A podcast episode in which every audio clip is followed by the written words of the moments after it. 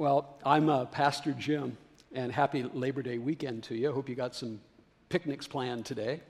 Uh, but very glad that you're here. And if you're a guest here today checking out Calvary Church, or maybe you're here checking out Christianity itself, uh, really happy to have you here today. We're going to be wrapping up our series on the story of Jonah. So we're looking at Jonah chapter 4 today. And so let me summarize a little bit to bring us up to the fourth chapter. God called Jonah to the city of Nineveh, which would in modern day be the city of Mosul in northern Iraq. You've probably heard about Mosul in the news. Anyway, uh, God sent him there with these words in chapter 1, verse 2 Go to the great city of Nineveh and preach against it, because its wickedness has come up before me. Now, we mentioned a couple weeks ago that when that Hebrew word great, the great city of Nineveh, wasn't just a reference to its size, but even more, it was a, it was a reference, a Hebrew word that referred to the value of something. And so when God is referring to Nineveh, which was a Gentile, non Jewish city, in fact, they were the enemies of Israel and the rest of the world at that time. The Assyrian Empire was on the arise, and Nineveh was its capital city. But God is referring to it as a city of great value. And so he's saying to to Jonah, I want you to go to this city of great value to me because its wickedness, its evil, has come up before me. And that's God's way of saying that the sin is so rampant and the moral confusion is so chaotic in the city of Nineveh that it's like they're sinning in front of my face. They're throwing it up into my face. It's the new sin city on the planet, in other words. And this is the same kind of language that we come across a couple other times in the Old Testament. In Genesis chapter 6, before God sent the flood, says this The Lord saw how great man's wickedness on the earth had become, that every inclination of the human heart was toward evil all the time. And the Lord was grieved that he had even made humanity. And then uh, you jump down to Genesis chapter 18 when God looked down on the twin cities of Sodom and Gomorrah, the scripture says that the outcry of wickedness from those two cities was so great that God's heart was grieved.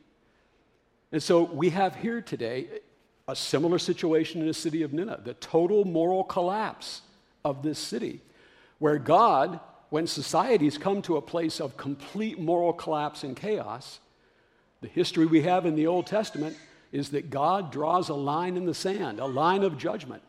He does that out of love and mercy. Because if he allows that kind of evil to continue, it's just going to be more self and mutual destruction of human life. And God loves people too much to let evil prevail to certain levels. He has to step in. And so God sends Jonah to the city of Nineveh because God wants to give this city an opportunity to repent and and avoid judgment. But Jonah doesn't want any part of that. He doesn't want to go preach there for that very reason. And we'll talk a little bit more about that in a minute. And so we know that Jonah boarded a boat for Tarshish. Now, in the days of the flat earth, flat earth theory, that was as far west as you could go before you dropped off the end of the planet. It was 2,500 miles in fact, it actually was 3,000 miles away from Nineveh in the opposite direction. Uh, but Noah wanted, or Jonah, Jonah wanted to get as far away from these evil, disgusting people of Nineveh as he could get. In chapter 2, though, God intervened. He barely got offshore. God sent a violent storm to sink, about to sink the boat. And so Jonah says, It's all my fault. Throw me overboard, and God will spare you. And that's exactly what happened. And Jonah thought he was going to die. He would rather die than go to Nineveh. But God wasn't done with Jonah. He created a very unique attitude check situation for Jonah. And he ended up in the belly of a large fish. Now, for the skepticism surrounding chapter 2's large fish story, I refer you back to Pastor Chris's message a couple weeks ago where he gives some great, he did some great research on that whole the whole situation regarding the fish. But I don't want you to get hooked on the fish here, okay? This story, this story is about a lot more than the great fish. And the fact and, and the lesson of the fish is this that God has a way of taking his people and putting them into situations where it's time for a heart check. God knows how to put the pressure on. And hopefully, it's not going to be for you in the belly of a whale, okay? Uh, but God has other ways to do that. That's what he did here. And for three days, God gave opportunity for Jonah to examine his heart and his attitudes. And then the fish got sick of Jonah and vomited him out on dry ground, not in the direction of Spain, but back toward the direction of Nineveh. And then we come to chapter 3, and, and the word of the Lord comes a second time. Jonah gets a second chance.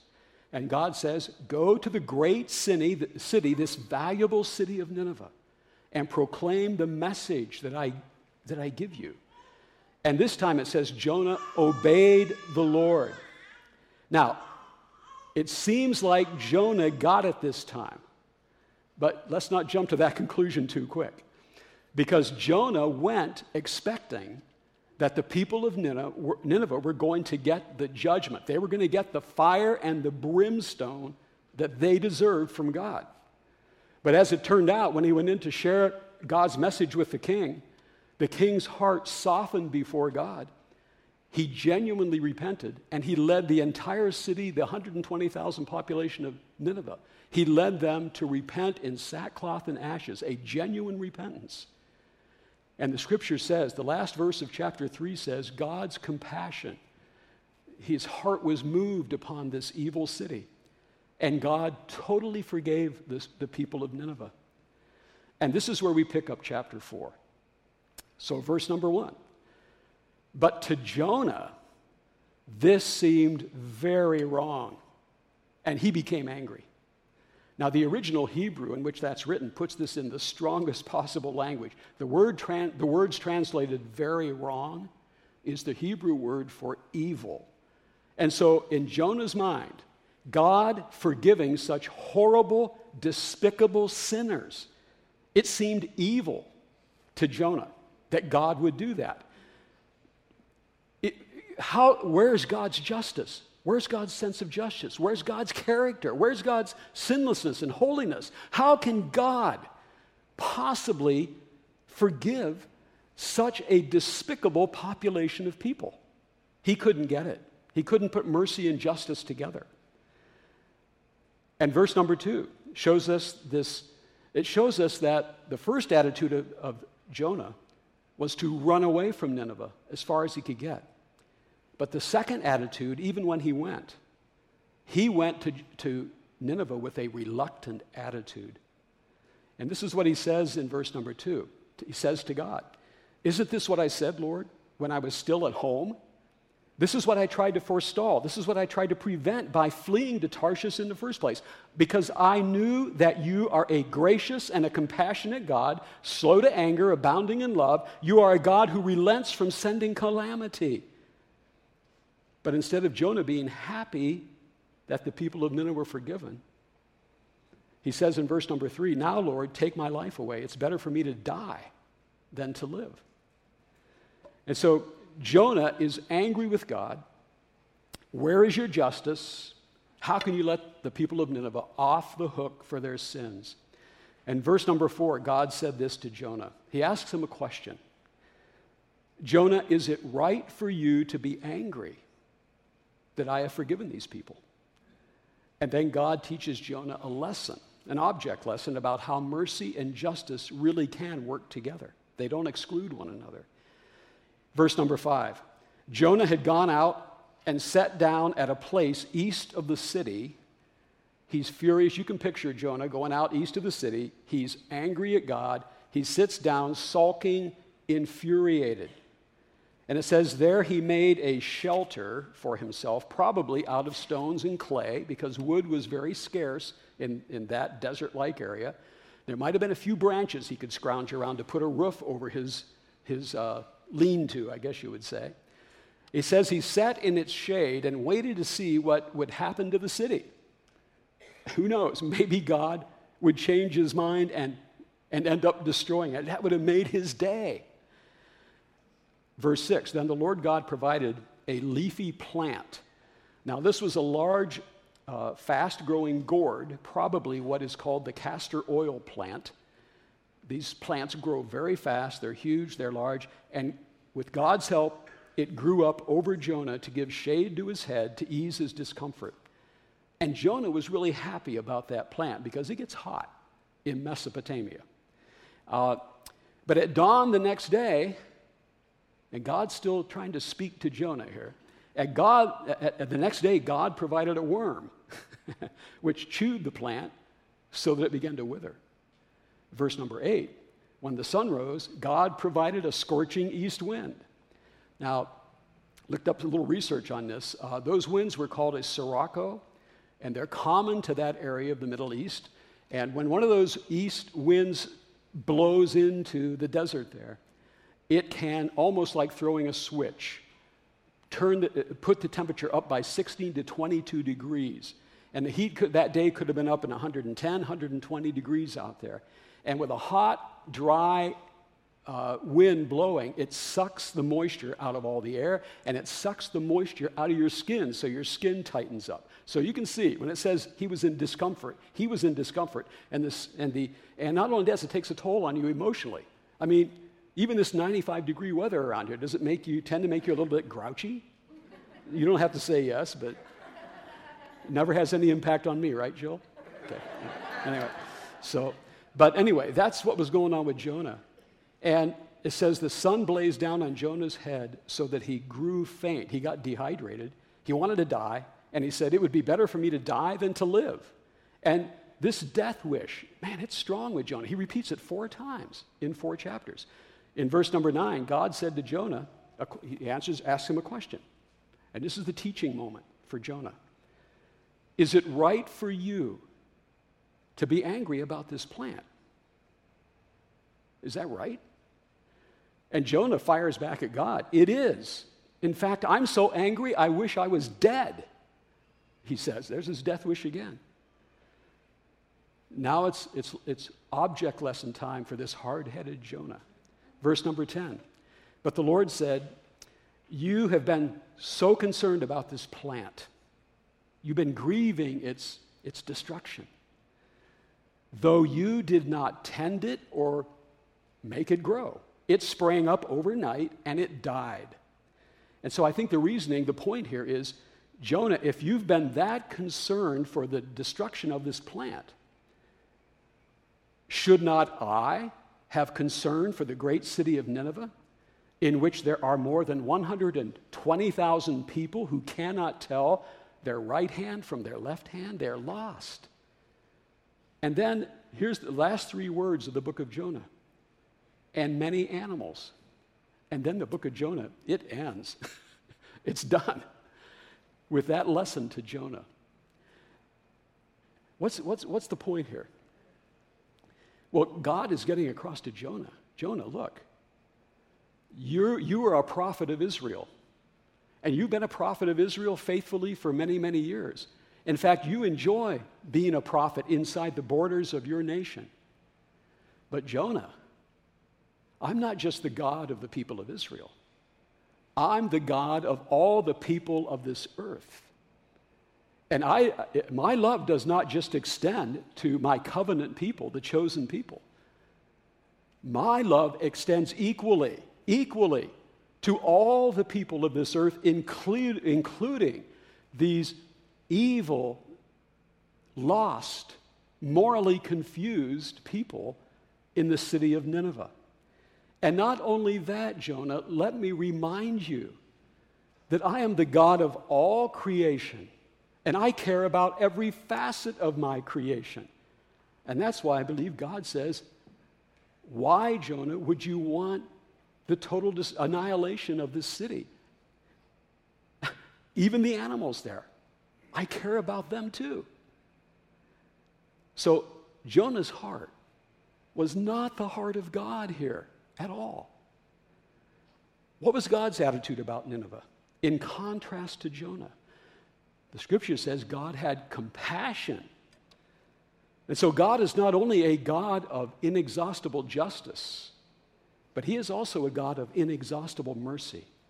Now, it is true that God will ultimately bring justice to sinners in the form of judgment. But God is also a God of mercy. And the scripture says that He is not willing that any human being should ever perish in their sins, in their wickedness, but that God gives everyone, He wants to give every human being the opportunity to come to their moral senses and to repent of their sin and find His forgiveness.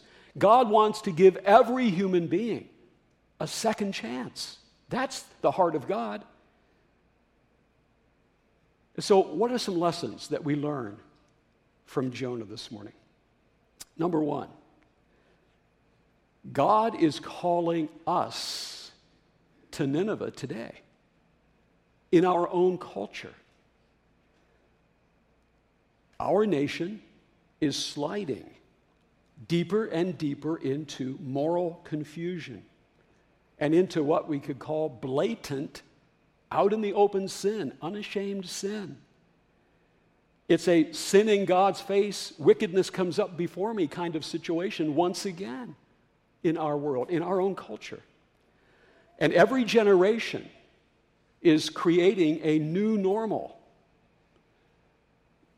Baby boomer generation, there was a certain moral sense about what was right and wrong.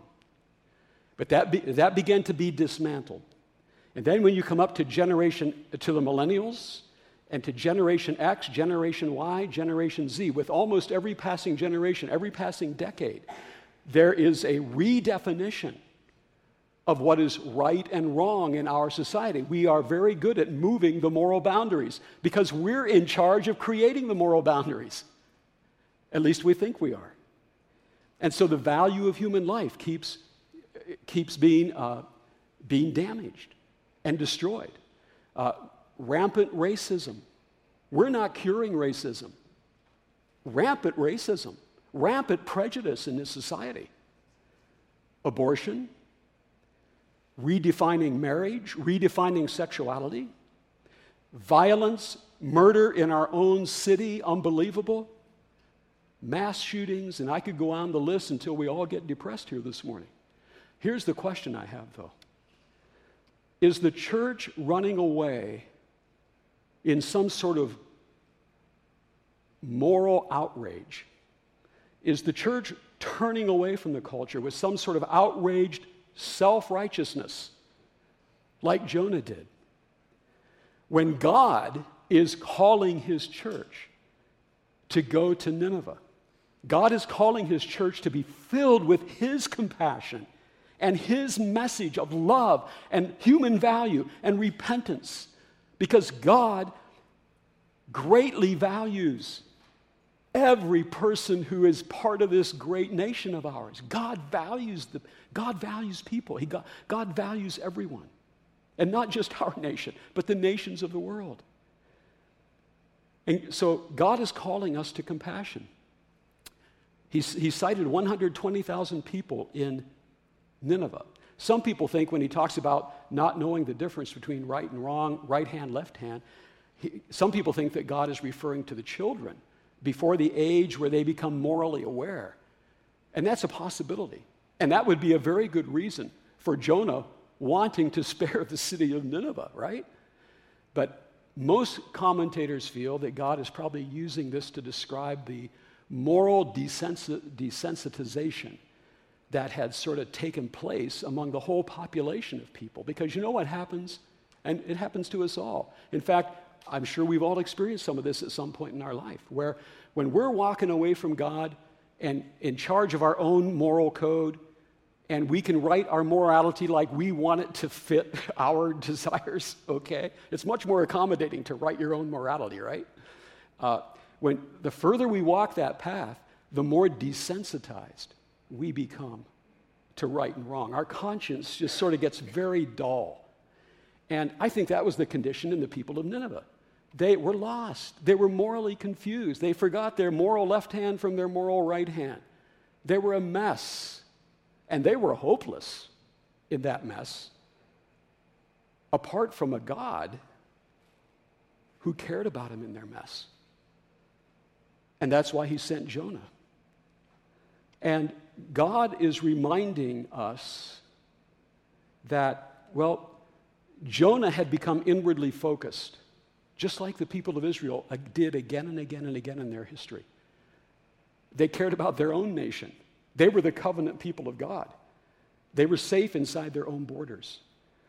But God was calling Israel, and Jonah's an example, to care about the nations outside their borders, care about people, uh, and to care about the planet, the animals too, right? It's all here. This is a great theology of ecology here in the book of Jonah. Uh, Jonah. Now, our mission is to go, to go with love to the people around us, seeing past the sins, seeing past what could offend us and disgust us.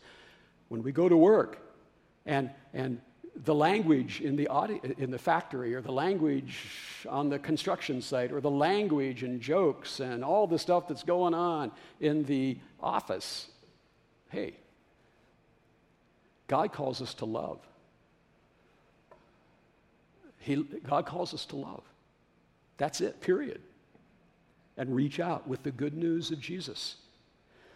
I think that we Christians need to get rid of the boycott mentality. And every time some organization in our culture does something that offends us, we run away and boycott them. I have a better idea. Let's go to Nineveh. Let's, let's take the light to where it's the darkest. Let's not pull the light out of where the darkness is. Let's go there. God didn't call Jonah to boycott Nineveh, He sent him to the heart of Nineveh. That's where we need to take this gospel. That's our mission. Now, this was driven home to me a few years ago. And I think I might have shared this once a few years back, but back in 1995, when the Oklahoma City Federal Building was bombed, uh, some of you weren't born at that time, so let me give you the story behind that if you are a millennial, okay? uh, Timothy McVeigh, he was part of a group of radicals who were upset with the United States government for various reasons, and they decided to show their rage at the government by blowing up the federal building in Oklahoma City. And they carefully planned this. They scouted out that building. And along with the knowledge that many people worked in that building, they also knew that on the second floor of that building was a daycare filled with infants and toddlers and children. They knew it. But they went ahead anyway, and in April of 1995, they blew up that building. There should be a picture of it right there. Killed 168 people, including 19 children. And then on the news, in the newspapers the next day, was the picture of a fireman by the name of Chris Fields, and I'm grateful for all the first responders, maybe some first responders we have here. I'm very grateful for you guys and women. Came carrying out of the rubble a dead year old, one little, a one year old little girl named Baylee Almon. And this picture was on the front page and on the news all across the country. Maybe some of you remember that. Jill and I were sitting on the couch watching this. And I leaned over to Jill and I said, and I'm quoting myself right here, and you remember this, hon. I leaned over to Jill and I said, Whoever did that needs to burn in hell. That's how I felt. And I think most of America would have felt the same way. Whoever did that, hell is where they need to be.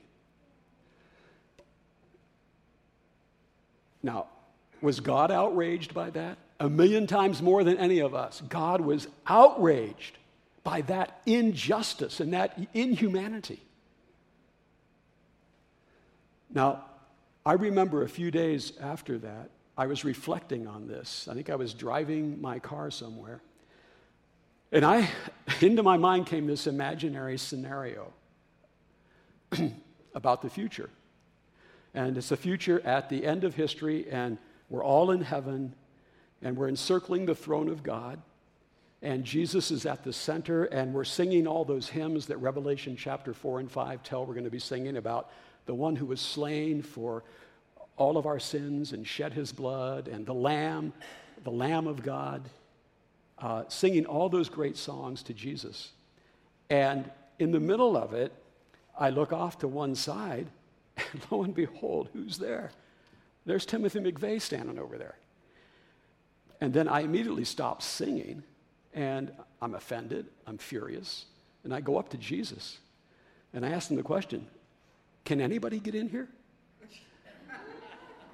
How can that guy be here after what he did? He, sh- he doesn't belong here. And then Jesus says back to me in my imaginary scenario Jim, he got here the same way you did. He repented of his sins, and I forgave him. And let me, let me remind you, Jim, about the very songs you're singing standing around my throne here.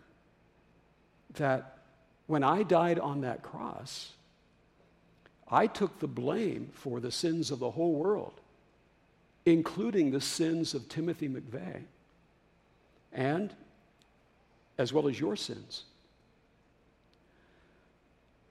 And that drove, okay, now whether Timothy McVeigh ever came to repentance in real life, real world, I don't know.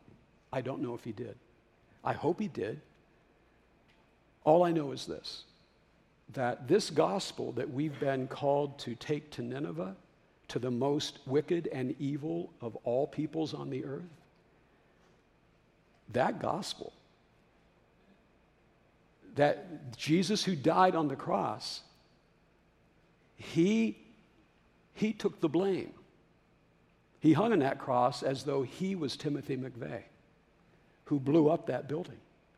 When the scripture says that he who knew no sin, became sin on our behalf so that we might become the righteousness of God. That's what it means.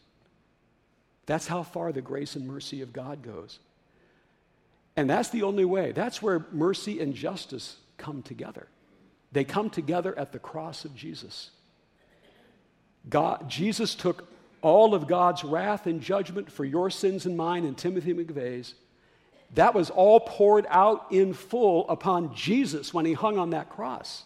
So that the Timothy McVeighs of the world and the Jim Nicholses of the world, and you put your name in there, would have an opportunity to come with our sins, whatever they might be, and find forgiveness by a repentant spirit, a repentant heart toward God. Romans chapter 5, verses 6 and 8 says this you see, at just the right time, when we were still powerless, Christ died for the ungodly. Very rarely will anyone die for a righteous person, though at times, for a good person, someone might possibly die. In other words, if you had a, a guy you really liked and you saw their life was about to be snatched away, you might throw yourself in, on a bomb on their behalf to spare their life. Okay? But in contrast to that, God demonstrates his own love for us in this that while we were still his enemies, while we were still sinners, Christ died for us. He died for us all. There's the gospel. That's the message for our culture today. So I want, I want to I want to wrap this up today by perhaps giving some direct application for us. Uh, because Jesus' last words to us, his church, are, very, are the very same words that God gave to Jonah go to Nineveh. Only Jesus said it this way in Matthew chapter 28. He said, Go and make disciples of all the nations. That's go, that's go to Nineveh. And then in Acts 1 8, Jesus was more specific about that, about that call. He said, I'm pouring out my Holy Spirit upon you so that you will be my witnesses in Nineveh, in your world, to make disciples, beginning in Jerusalem, beginning in your own hometown community, and then going out from there to the nations of the world. So, what Jesus is saying here is this that at the core of being a disciple of Jesus, a follower of Jesus, at the very, D, the very DNA of being a, a disciple of Jesus, is being a disciple maker. It's sharing Jesus and inviting others to check Jesus out. So, what that means is that everything we do at Calvary Church is ultimately about going out and inviting more and more people, one by one, to come toward Jesus, toward faith in Him. So, how do we do that together as our lifestyle, as a way of life? You know, when Jesus says, go and make disciples, that's actually a participle in Greek. It strengthens what he's saying.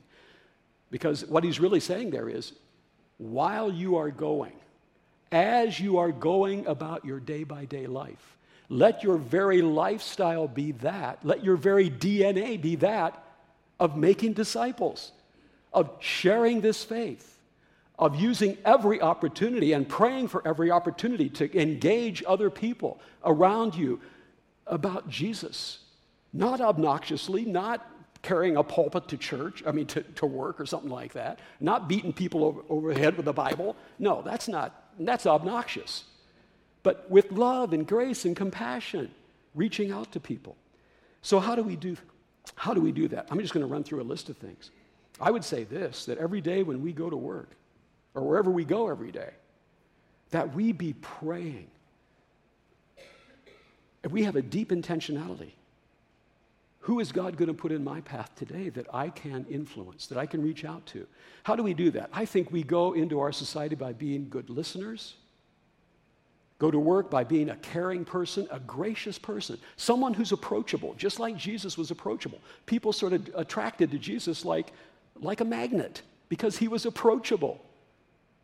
The most approachable people on this planet should be the people of God, wherever we are. Secondly, what if we prayed for our neighborhoods intentionally?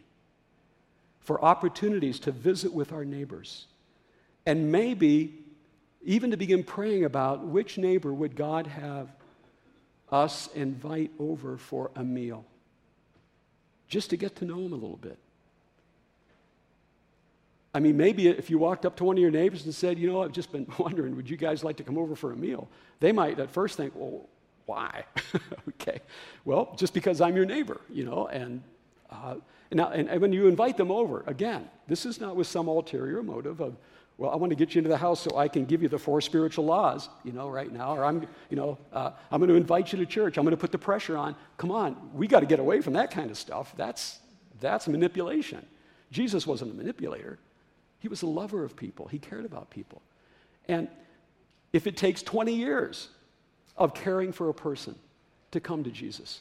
Hey, it, then 20 years is what we'll invest. He cares about people. It's authentic, it's genuine. Uh, how about what if the ultimate fruit bearing goal of all of our connect groups? Oh, I got, I got our, our connect group list right here. What if the ultimate goal of every one of our connect groups was to invite people, even unchurched people, in fact, mainly unchurched people, to come. That's the revolutionary power of the gospel. That's what it's, that is what it's all about.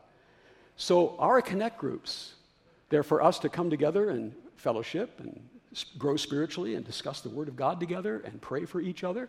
You know what Jesus said? John chapter 13, he said, uh, verses 34 and 35, he says, By this they will know that you are my disciples, by the love that you have for one another. I can't think of a better place for people that don't know Jesus to get a first hand glimpse and experience of what it means for Christians to really love each other than to invite them into a, one of our connect groups. I believe the DNA of every connect group, the DNA of Christianity, is never, it's just us four and no more. It's always, always, always. Who's the person that I can invite to come and be a part of this circle? And then you might say, well, wait, wait a minute. I mean, okay, small group, you know, 15 people. What about when the living room gets full?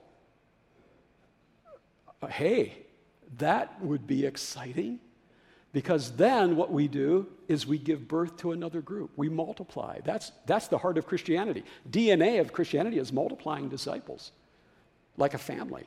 And uh, so, what would that mean? That would mean two or three, there might be a new, uh, uh two or uh, uh, people in that small group are going to have to be ready to say, you know what? I've got a living room in my house.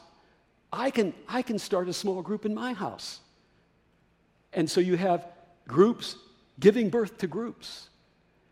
There's the heart of Christianity. That's the spirit in which God sent Jonah to Nineveh. That's how we reach Nineveh. If we stay cloistered within ourselves, we're never going to reach our Nineveh, ever. It's not going to happen. Uh, you know what?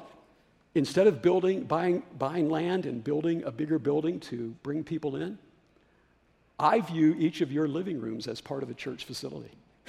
I hope that's okay. But your, your home is part of the facility of this church. Uh, let's let the kingdom of grow, God grow and multiply and fill multiple homes. Uh, how about our focus groups? Uh, focus group, I bet, I bet there's people here, you know someone who's grieving a loss of a loved one somewhere. We have a focus group they would fit into perfectly. How about a person that's gone through a divorce? Hey, let's reach out into our, into our Nineveh and get them plugged in here. Cancer, Absolutely. We have a group that meets, helps people through cancer, all in Jesus' name, showing his love and grace. Uh, these small groups that we're asking people to sign up for, they're not just some program that a church is supposed to have. Hey, have a small group, get people together so they can have a good time. Okay, that's part of it. Fellowship is big. But there's a lot more to it than that. It's one of the greatest avenues we have for reaching our world. So I challenge you today I challenge you to rethink your thinking as a Christian and, and be plugged in where God wants you to be plugged in and be reaching out into our neighborhood. And I'm preaching the same sermon to myself, guys, okay? But we're not, we, we must go to Nineveh, okay? Then uh, the ultimate fruit bearing um, purpose of this gathering on Sunday mornings is not only that we Christians have a place to come and worship God together, but the ultimate purpose for this gathering is who could I, who among the people that I'm meeting here and there, who could I invite to come and sit in on this? Maybe have them check out Christianity, see what it's all about. Uh, invite them to come, and we'll do the best we can to, to provide a warm welcome to every person that comes in here. We want people in here. Perhaps there are some here today that are just checking this whole Christian thing out. We don't want to keep it to ourselves. It's Jesus gave it for all people. And then I would say another way to think about this uh, is to grab one of these Awana cards. Awana starts this coming Wednesday evening. You know, I don't know of a child in Lemont or Lockport or Homer Glen or uh, Darien or uh, wherever, in any villages, I don't know of a child that would not love, love, love to be a part of this.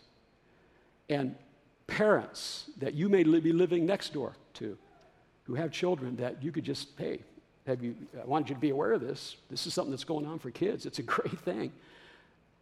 And so it's, it's this holistic vision we have as people who belong to Calvary Church. But we have all these tentacles in different ways. They're not just for our benefit, they're ultimately for the benefit of reaching out to our community and our world that Jesus died for.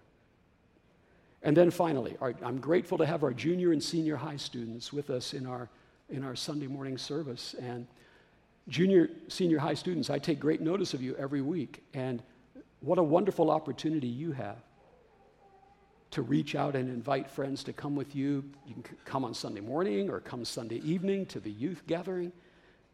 This could be the, this could change their life. It could change their life by your inviting them to come and, and just have a good time and be well received, but they're also going to hear th- this message about Jesus. This is what it's all about. So, We are a church of appointed missionaries. Everyone who's in this building this morning who knows Jesus is a missionary, called to move and work among the people that God, where God has placed you week by week. And so I guess I'm just sort of recommissioning each one of you, including myself this morning, to live that lifestyle of a missionary, a true missionary that loves the people that God has put in our circle of influence so that we have every opportunity and take every opportunity to share this indescribably beautiful, wonderful message. It's a treasure, the unsearchable riches of Christ placed in our hands. And we don't want to, we want, don't want to hoard those riches. We want to share those riches with our world. Let's pray. Heavenly Father, we thank you today that you do love this world and you loved it actively by sending your son. He died. Had it not been for his death, we would not be in this room today. We are recipients of your grace so that we can be sharers of your grace, Lord. And Father, I thank you for this church family that is reaching out, Lord, and is making a difference and is making an influence. And Lord, this is just a reminder this morning that brings us back to the heart of our, our purpose, our mission as a church, as Christians, as followers of Jesus. That at the core of it all, what defines us as a disciple is that we are disciple makers. We're sharing this with others. And Lord, may we be a church that multiplies and grows as people, one by one, come and find their identity in Jesus Christ and find their hope and their future in Jesus Christ. Lord, give us multiple opportunities this week as we go into our Nineveh. Lord, help us, Lord, to share this gospel. Open those doors. And we give you praise, we give you thanks for all of these things. We pray them in Jesus' great name. Amen.